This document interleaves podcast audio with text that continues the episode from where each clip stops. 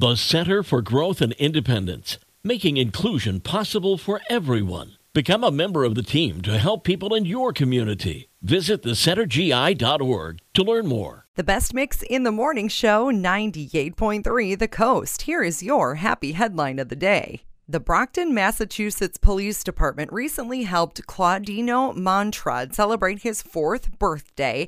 He apparently wants to be a police officer when he grows up. Claudino's mother asked the Brockton police if several officers could maybe just stop by and wish her son a happy birthday, and Claudino wore his police uniform. Cops took him for a ride in their police car. They sang happy birthday to him.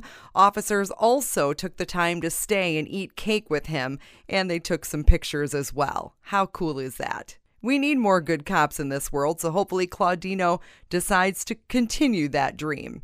That's your happy headline of the day. Survivor up next on the best mix in the morning show 98.3 The Coast.